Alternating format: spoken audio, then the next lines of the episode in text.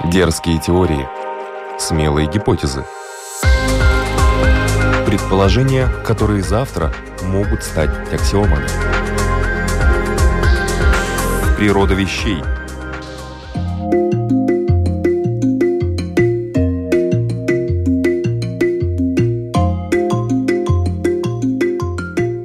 Латвийское радио 4 и Людмила Бавинска приветствуют вас. Аристократия – власть знати, но знати не простой, а благороднейшего происхождения. Иногда такой вид правления называют властью лучших. А была ли когда-то в истории человечества настоящая аристократия? Есть ли сейчас аристократы? Кто они? Что могут сделать? И в конце концов, нужна ли им эта власть? Сегодня об этом в программе «Природа вещей» говорим с культурологом, писателем и литературным критиком Андреем Новиковым-Ланским. Здравствуйте, уважаемый эксперт. Здравствуйте. Почему я вас назвала экспертом? Очень просто. К этому меня подвигнули ваши высказывания в СМИ и книга «Аристократ», которую вы написали. Хоть, как вы где-то заметили, и в ироничном ключе, однако там как раз и даны основные характеристики этого рода людей, не так ли? Ну, до известной степени, да. Так что же такое аристократия и какими чертами обладают ее представители? Вроде бы вопрос простой, но на самом деле на него довольно трудно ответить. По той простой причине, что аристократы были очень разные во времени и в пространстве.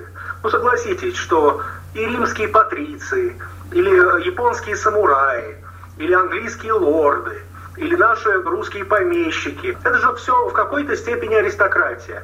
Но трудно найти нечто общее между вот такими разными, по сути, типами, историческими и географическими. Тем не менее, что-то их все-таки объединяет. И как раз в своей книге, а эта книга художественная, это роман, роман «Аристократ», я как раз и пытаюсь понять, что, в общем, объединяет так или иначе всех аристократов в истории, и главное, что может характеризовать аристократа сегодня, вот в сегодняшней нашей, в общем, не очень аристократической жизни. Вообще, конечно, когда мы говорим об аристократии, мы представляем себе, ну что, ну, наверное, дворцы какие-то, фонтаны, балы, какие-то конные прогулки. Ну, в общем, жизнь показывает, что аристократы с этим, если и связаны, то в очень небольшой исторической перспективе, очень недолго и далеко не везде. Мне кажется, что ключевая вещь для аристократа, вот такая самая главная, это, кстати, показывают мои многочисленные беседы с живущими сегодня аристократами в Европе. Главное, что им важно, вот как они себя сами идентифицируют, это, конечно, чувство своего рода, чувство своих предков. Вот это может быть обостренное такое ощущение единства своей собственной семьи, своих пращуров, своих э, будущих потомков. Вот это вот может быть самое главное и принципиальное. То есть это чувство рода. Для аристократа, конечно, вот это единство рода, связь со своими предками и э, с потомками, чувство ответственности перед ними. Ты как бы все время находишься вот в их присутствии, как будто твои далекие прапрадеды и твои далекие потомки видят сейчас, что ты делаешь. То есть ты как бы все время перед их взглядом, ты все время немножко не свободен, потому что ты находишься как бы на сцене, и на тебя смотрит этот зрительный зал, который весь состоит из твоих родственников. Но это такое немножко странное чувство, которое, тем не менее, вот объединяет аристократов самого разного разлива, так сказать. Но смотрит этот ряд, он смотрит на вас, на аристократа, с таким благословением, благоговением, радостью или с тревогой. Вот какой взгляд-то этот? Ну, это зависит от того, как ты себя видишь. То есть такая вот дополнительная моральная оценка, которую ты все время чувствуешь. Не сам себя осуждаешь или как-то вот поощряешь, не внешние люди какие-то вокруг тебя, а вот гораздо большее собрание людей, ну так сказать, невидимых людей. Ты их чувствуешь себе. Понятно, что их нет на самом деле. Но ты в себе, вот где-то в своей крови, чувствуешь их присутствие, и это дает тебе какие-то дополнительные императивы. То есть как-то совесть здесь обостряется. Ты как бы несешь ответственность не только за свои поступки, но за поступки всего рода. Ты что-то сделал не так, и ты как будто опорочил и предков, и потомков. Такая дополнительная нагрузка нравственная. По большому счету, такая, допустим, фундаментальная черта аристократии, как необходимость свободы от какой-либо работы, Аристократ принципиально не работает, он не зарабатывает деньги. Он не может себе просто разрешить это делать. Так поступают люди других сословий. Например, то же самое можно и у воров в законе наблюдать. Им тоже нельзя работать. То есть это аристократическая черта, которая проявляется в совершенно не аристократическом как будто обществе. Так что здесь, конечно, все очень сложно. Много таких вот пересечений с другими какими-то социальными группами. Но вот я сказал про вот это чувство предков, чувство рода и чувство дополнительной ответственности – Понятно, что это некий э, идеальный императив. Понятно, что у людей обычно не получается так себя вести. Но это некая заданность, а не данность. Вот к этому люди стремятся. Вот они так хотят жить. Понятно, что есть много других черт. Вот я уже упомянул необходимость внутренней вот этой свободы общественной. Не зависишь ни от своего работодателя, ни от навязываемого уровня жизни, ни от чего-то еще. Ты, в общем, сам устанавливаешь себе правила жизни до известной степени. И не очень реагируешь на то, как тебя оценивают окружающие. Вот это как раз аристократу совершенно не важно. Ему важно, как его там прадед его оценит, а как оценивает его, грубо говоря, какой-то сосед, вот ему абсолютно безразлично. Он сам себе свой высший суд, высший критик. И в этом смысле аристократы, конечно, немножко эксцентрично часто выглядят. Ну, просто потому, что они отказываются соблюдать какие-то общепринятые нормы. Потому что они сами себе устанавливают эти нормы. Они свободны от социума. Это вот такая важная тоже аристократическая черта.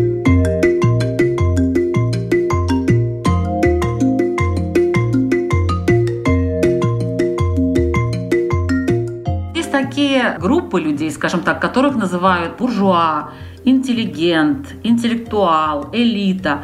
Чем они характеризуются и чем аристократ лучше, скажем так? В самом слове аристократ, конечно, заложена идея лучшего. Вы уже вначале сказали, что аристократия это в переводе, собственно, власть лучших. Но что значит лучше? Где критерии хорошего и плохого? У каждого свои. Аристократ не чувствует себя лучше. Он чувствует себя отдельным миром, над которым он полностью властен. Его не очень заботят другие миры. Вот он такой абсолютно эгоцентрик, который раздувает свое эго до какого-то космического масштаба и живет в этом своем мире, в котором он царь и бог. И остальное его не очень беспокоит. Но если говорить о каких-то как будто близких категориях, близких социальных вот таких группах или сословиях, здесь можно это прокомментировать. Ну вот, например, не все осознают разницу между буржуазией и аристократией. Хотя это вот принципиально противоположные вещи. Они очень противопоставлены друг другу. Ну, аристократия как главный такой слой при феодализме, буржуазия при капитализме.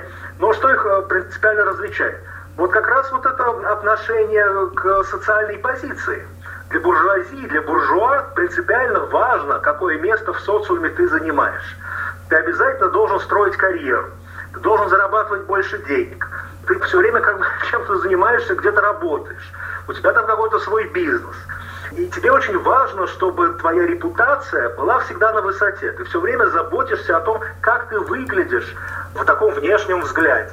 Как я уже сказал, аристократу это принципиально не важно. Его не интересует ни карьера, ни деньги, ни заработок, ни бизнес. И уж тем более его не интересует, как его оценивают окружающие. Момент репутации здесь совершенно не важен. И это, конечно, очень отличается от буржуазного образа жизни. Хотя внешне может быть похоже. Если аристократ унаследовал какую-то собственность, он может вести вот такую роскошную жизнь, там жить в особняке, во дворце, и также может жить богатый буржуа, он тоже заработал деньги, он тоже, в общем, похоже одевается, у него похожие какие-то дворцы, там, автомобили и так далее, но их психология, их ментальность будет принципиально разной. Буржуа все время будет думать о том, как заработать еще больше, как сделать так, чтобы репутация была еще лучше. А аристократ все это не важно. Вот он как жил, так и живет. Он знает, что вот он в своем мире в принципе лучше всех. Лучше ему уже в принципе не стать, как и хуже.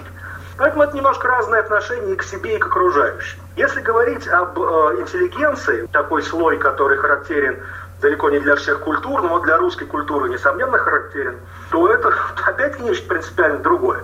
Потому что интеллигенция занимается идеями, причем нравственным обсуждением этих идей. Это люди, которые не делают особого акцента на себе, и тем более на своей репутации, на своих деньгах. Это, в общем, безденежное такое сословие, которое по-своему по-аристократически относится к деньгам и к карьере. Это до сих пор отрицательные слова в русском языке. И в этом смысле вот здесь их что-то сближает. Но интеллигент больше отдает себя на откуп или в жертву вот какой-то какой-то политической программе или социальной, или культурной. То есть он не зациклен на себе. А аристократ зациклен на себе. То есть его не очень интересуют вот эти идеи, какие-то социальные проекты. Он, естественно, не будет заниматься никакой революцией. То, чем будет заниматься интеллигент. Заниматься нравственной оценкой власти. Аристократ это совершенно не интересует. Он, конечно, не будет так вот агрессивно, критически относиться оппозиционно к любой власти, как это делает интеллигенция по умолчанию. Для аристократа все это, ну, какие-то непонятные вещи. Он занимается собой. Такая формула. Интеллигент работает с идеями, аристократ работает с собой. Если аристократ хочет вот сделать себя лучше, то он не будет заниматься э, общественной проблематикой. Он будет вот собой, каким-то духовным образом заниматься. А, интеллектуал это чисто западное, конечно, понятие, европейское, даже скорее американское. В отличие от интеллигента, это действительно тоже образованный тип, тип э, вот такой умственной интеллектуальной деятельности, но там гораздо меньше вот этого нравственного начала. То есть интеллигент это прежде всего нравственность, потом интеллектуализм. Интеллектуал это прежде всего мыслительная деятельность и в гораздо меньшей степени какая-то нравственная оценка. Если говорить о термине элита, ну, это социологическое понятие, и там есть два понимания того, что такое элита. Это либо лучшие в своем роде, лучший хирург, лучший епископ какой-нибудь, там, да, лучший композитор. Это так называемое меритократическое определение элиты. А есть э, так называемое десизионное определение элиты. Это, ну, грубо говоря, люди, у которых есть власть которые могут менять жизнь других людей, определять жизнь населения. И поэтому такой вот пример. Никита Михалков, он одновременно и при власти, ну, он все решает в русской культуре, да, сегодня, и одновременно он один из лучших мировых кинорежиссеров. То есть вот в этом вот образе объединены как бы два подхода к пониманию того, что такое элита. Но при этом у власти может оказаться абсолютный негодяй, его никак нельзя назвать лучшим в своем роде, но у него есть власть, и с этой точки зрения он элита. А может прекрасный человек, лучший в своей профессии, например, лучший писатель, быть очень далеким от власти, но вот в своем деле он лучший. Ну, вот здесь два таких подхода, они никак не могут договориться. А аристократия в этом смысле один из типов элитарного поведения, один из элитарных типов, но не единственный. Природа вещей от малых до самых больших, от известных до самых загадочных, от простых до самых сложных – подкасте и на Латвийском радио 4. Вы упомянули деньги, которые аристократа не интересуют. А откуда у аристократа деньги на его вот эту так называемую независимую жизнь? Это деньги наследственные. Они пришли от его предков. Надо сказать, что поскольку аристократ все-таки это главным образом феодальный тип, то деньги на его э, жизнь, его благополучие приходят от ренты. Это прежде всего такая рентная экономика. Это он землевладелец, и вот он собирает деньги с тех, как налог своеобразный, кто пользуется его землей, так или иначе.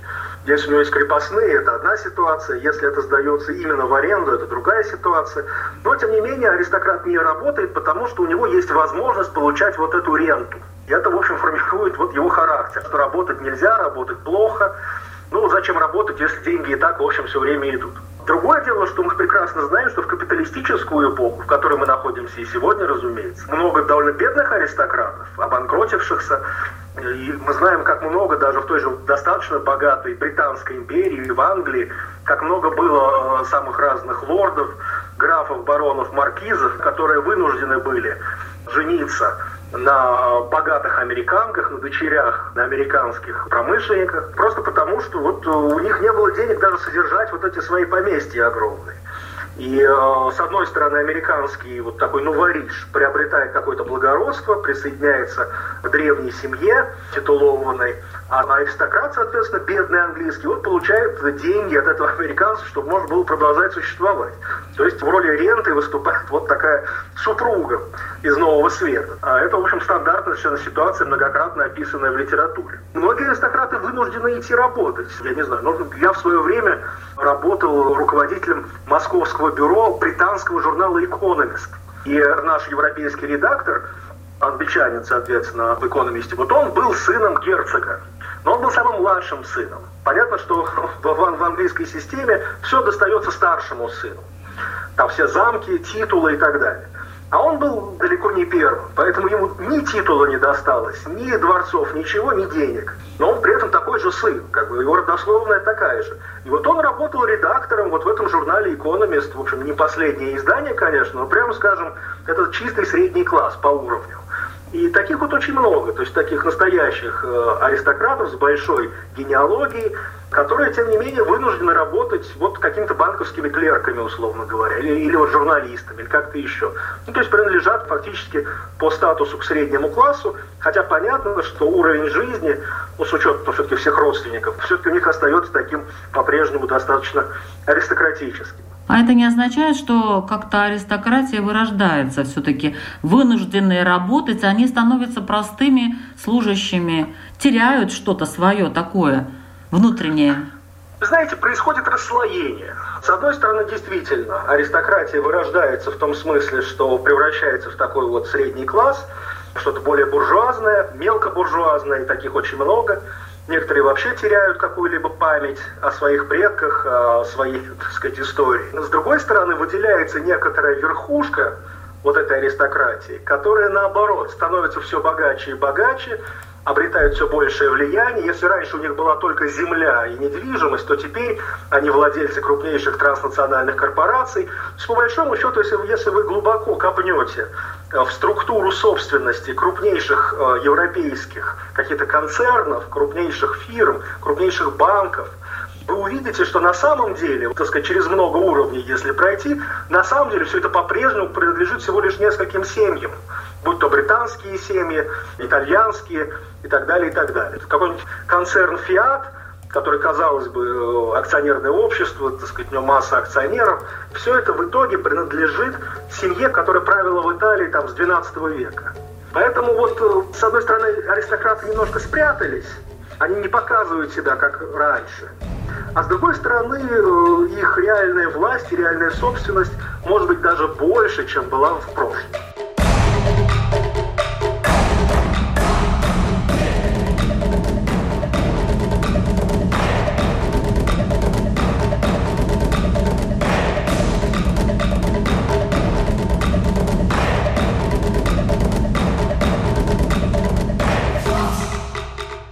Слушаете программу «Природа вещей». Сегодня мы говорим о современных аристократах с культурологом, писателем и литературным критиком Андреем Новиковым-Ланским.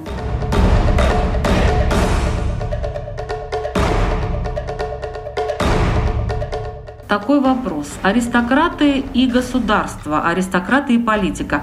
Хотят они влиять на политику, влияют ли они? И есть ли возможность объединить каких-то аристократов в движении куда-то, к светлому будущему какому-нибудь?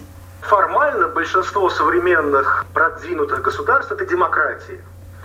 То есть даже если там есть какая-то титулованная аристократия, как, например, в Великобритании или в Испании, или в странах Бенилюкс, на самом деле, конечно же, там свободные выборы, там совершенно руководят страной совершенно не те люди, которые входят в королевские семьи. То есть считается, что вот английская королева царствует, но не правит. Что это вот такой больше символ, соответственно, э, аристократия, приближенная к королевскому двору, это скорее такая вот декорация, это скорее повод о чем-то поговорить э, в желтой прессе или в глянцевых журналах, но это, конечно, не власть. И с одной стороны это так, потому что формально действительно современная власть все-таки не связана ни с монархией, ни с сословиями, она какими-то другими демократическими процедурами осуществляется. Но с другой стороны, все-таки существует некоторая, ну не то чтобы тайная, но не афишируемая открыто, э, вот эта вот власть старых денег – Понятно, что есть новые деньги, которые появились там в 19 веке, в 20 веке. Есть сверхновые деньги, связанные прежде всего с IT-индустрией, да, вот с компьютерами, с интернетом. Мы понимаем, что это огромные деньги. Но есть вот эти вот старые деньги, которые копились, никуда не девались в течение многих столетий. И мы знаем, что и швейцарская банковская система, и многие другие финансовые центры, это на самом деле эти вот большие старые деньги, за которыми стоят вот эти старые семьи. Они себя не афишируют, им эта популярность ни к чему. Но, тем не менее, они оказывают влияние. И, э, мы знаем, что вот есть в той же Европе несколько вот таких центров. С одной стороны, это все, что связано с Великобританией, Голландией. С другой стороны, все, что связано с севером Италии и Австрии, Австро-Венгрия бывшая. Да там все эти семьи до сих пор живы. И они очень многим владеют, очень многое определяют. Но другое дело, что здесь мы уже находимся на таком тонком льду, потому что легко свалиться в конспирологию, сказать, что на самом деле всем по-прежнему управляет старая аристократия европейская. Ну, это, конечно, не так. Не всем, но влияние оказывают. Если же говорить про отношение к власти в самом психотипе, то, честно говоря, все это ослаблено. Все-таки аристократ больше занимается собой, своим замком, своим двором. Он не очень лезет в государственные дела. В России было несколько иначе, поскольку дворянство у нас было служивое, и так или иначе и военная служба, и государственная служба, в общем, строилась на дворянских каких-то э, семьях, на дворянских родах. Ну, в любом случае, все это история. Сегодня, конечно, аристократы власть – это такие немножко разные сферы. Аристократ все-таки больше живет своей жизнью, э, отдыхает, развлекается, а государственной службой занимаются совершенно другие люди. То есть чиновник – это, в принципе, не аристократ, конечно, просто по своему типу.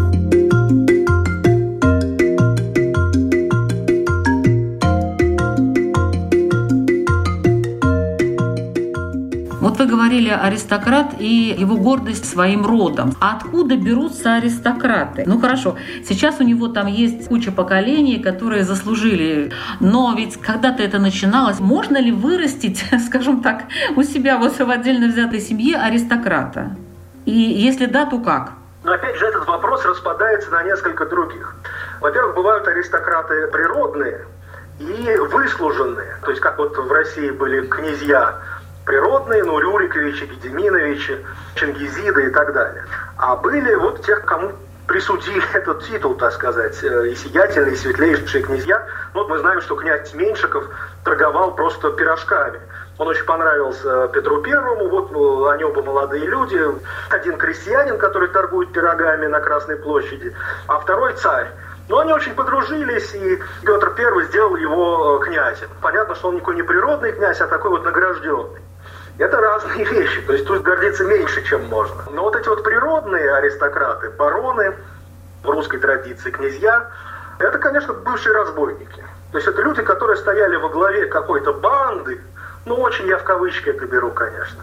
Ну, вот некой силовой структуры, некоторого ЧОПа, если так можно сказать, которые так или иначе захватывали контроль над определенной территорией, ну и дальше либо удерживали этот контроль, вступали в какие-то родственные связи с соседними такими разбойниками. В какой-то момент в течение поколений все это культивировалось как-то, окультуривалось, и это уже получало форму чего-то такого элитарного, красивого, аристократического. Но исходно, конечно, это просто силовики.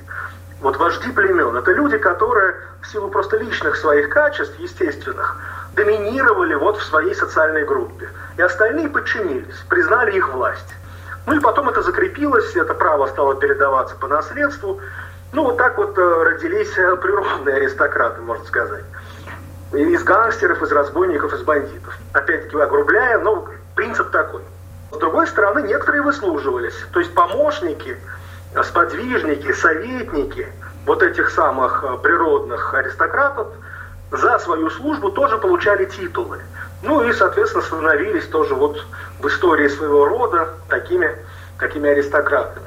Ну а вырастить аристократа, наверное, вот так вот, скажем, в современном обществе, не будучи э, разбойником, э, силовиком, наверное, никак. Но есть же такие люди, которые рождаются просто, понимаете, аристократами. Они даже в простой семье себя ведут так, как будто они бароны или князья. Есть же такие дети необычные. Даже в простой семье такие бывают. Неожиданно. Все-таки для аристократии как социального слоя, если мы говорим вот э, в таких социологических терминах, требуется все-таки несколько поколений, чтобы из первых элитариев, которые еще не аристократы, сформировалось некое подобие аристократического такого общества. Но если мы говорим об отдельном человеке, вы знаете, у меня вот в книге в моей э, есть такая парадоксальная фраза, она многим аристократам не нравится, но что есть, то есть. Звучит так. Аристократам нельзя родиться, но им можно умереть. Я как раз считаю, что аристократия как такой психологический тип, даже, может быть, как прохождение какого-то вот духовно-нравственного пути, То есть если понимать аристократизм как аристократизм духа, а только он, на мой взгляд, и подлинный, то как раз человек в течение своей жизни может вырастить из себя аристократа. Он не будет аристократом с точки зрения такой формально-социологической, но он будет носителем аристократических черт в их лучшем проявлении. И вот это можно сделать. То есть, грубо говоря, можно стать аристократом духа, и это гораздо лучше, чем быть аристократом по крови, но при этом абсолютным подонком. То есть я вот здесь бы разделял тоже вот такие два понятия. И, конечно, мы знаем, что в истории, э, так сказать, Европы и других континентов было много и прекрасных аристократов, и отвратительных аристократов. Аристократ как таковой о человеческой сути ни о чем не говорит.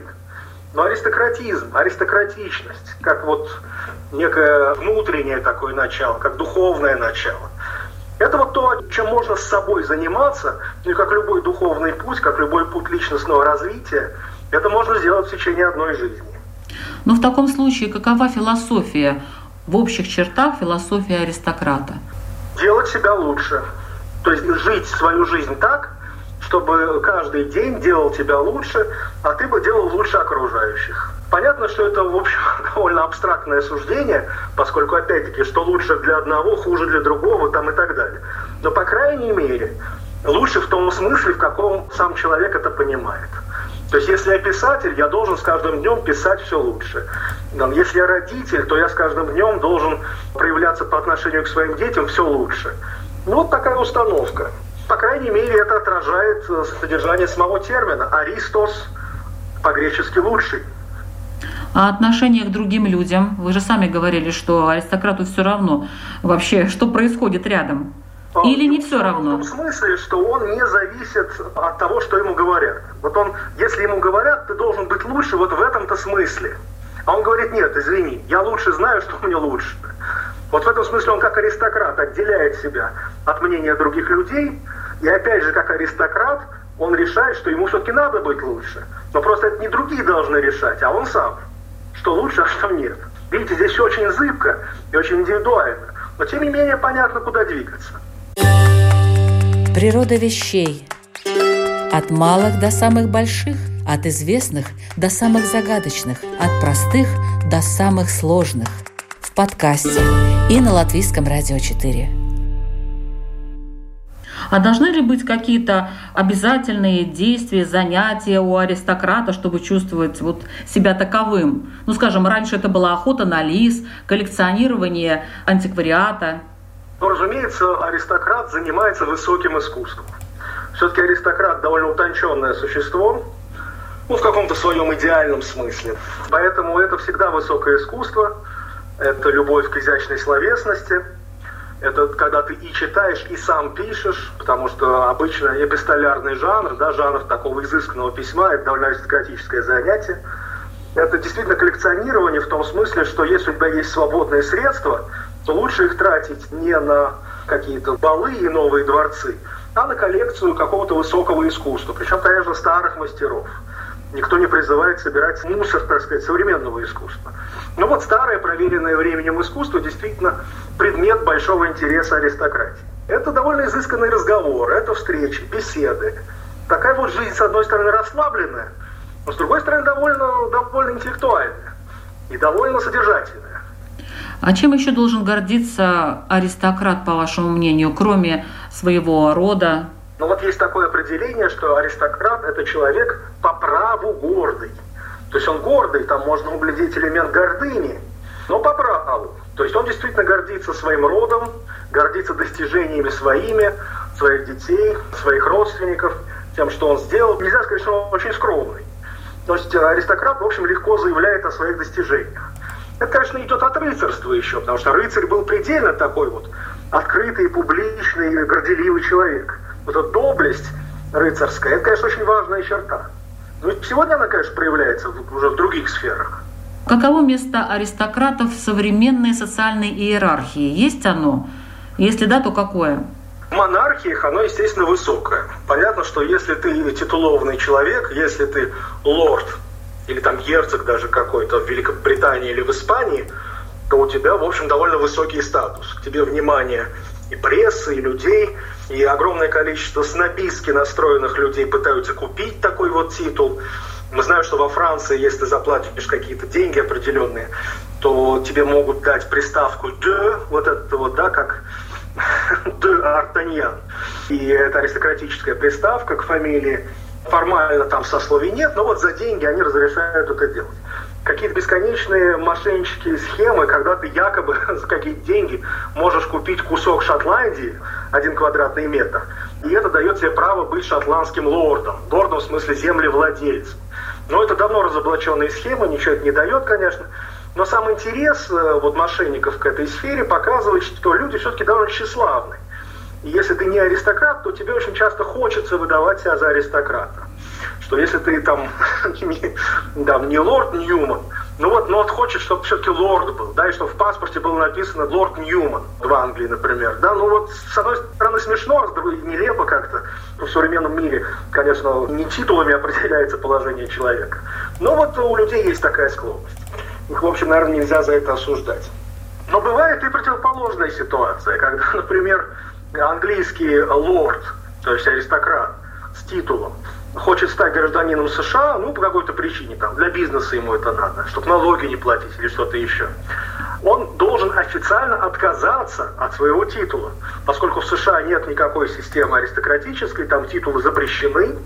Если ты хочешь стать полноценным американцем, изволь отказаться от своего титула.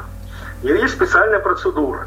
И многие люди этим занимаются, то есть отказываются, казалось бы, от такой привилегии, просто потому что таковы условия. Так что ситуации разные, но в целом, конечно, если человек а, обладает очевидным аристократическим каким-то признаком, фамилией, историей, внешностью, и при этом ведет себя все-таки не снобистски, не хамски, прилично, не высокомерно, то обычно люди относятся к этому хорошо и с интересом. Если человек начинает гордиться излишне всем этим, как-то снобистски себя вести, показывать, что ты лучше, чем остальные, понятно, что отношения будут очень негативные. Я довольно много общаюсь э, с русской аристократией в изгнании. Это вот русские графы, князья, которых ну, во втором уже поколении иммигрантов, которых после 17 -го года, ну не то что выгнали, они вынуждены были просто сами уехать. Вот мои такие вот старшие товарищи, князь Лобанов Ростовский в Англии, граф Петр Петрович Шереметьев в Париже, им за 80 хорошо. Это люди, конечно, абсолютно аристократичные по своему стилю, при этом абсолютно простые а, в общении. Вообще надо понимать, что есть такой принцип. Чем более титулован человек, чем более он аристократ, тем проще он в повседневном общении, то есть никогда не скажешь, что у него вообще есть предмет для такой гордости. То есть они, конечно, про себя всем этим гордятся, но никогда этого не покажут. Все это люди в высшей степени деликатные. Такой важный вопрос. Меня он давно интересует, и вы немножко говорили про э, этическую какую-то сторону, в общем, какую-то, скажем так, хранителей традиций каких-то определенных, про аристократов в частности.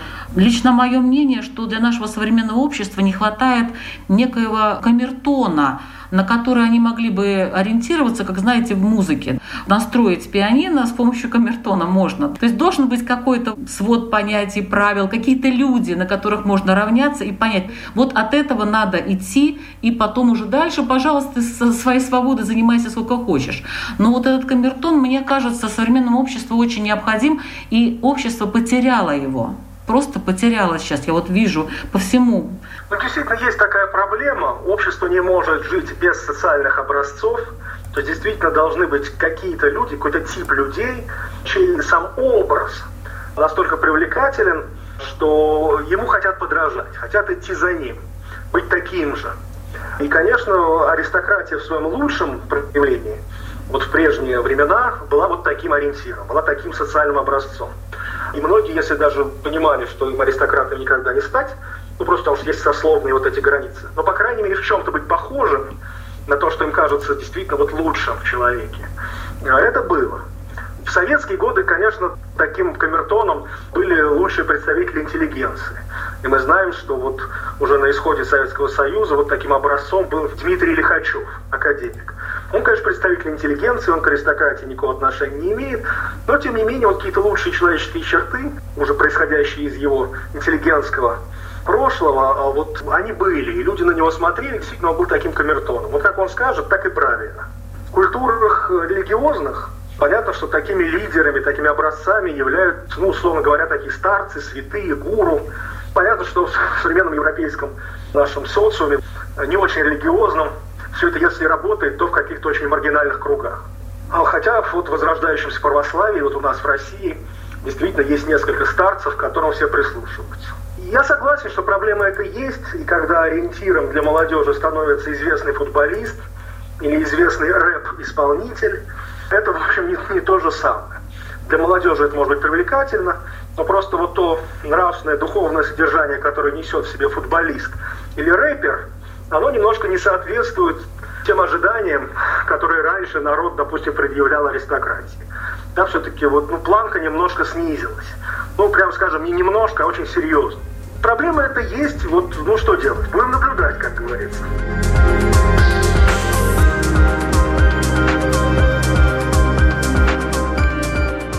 Вы слушали программу «Природа вещей», подготовленную Латвийским радио 4. Сегодня мы говорили о природе аристократии.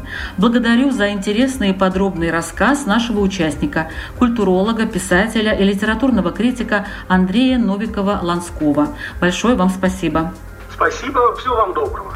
Над выпуском работали ведущая Людмила Вавинска, компьютерный монтаж Ингрида Беделе, музыкальное оформление Кристины Золотаренко. «Природа вещей» мы открываем ее каждый четверг в 3 часа дня на Латвийском радио 4. Послушать разные выпуски можно на сайте канала по ссылке lr4.lv и в подкастах на всех популярных платформах.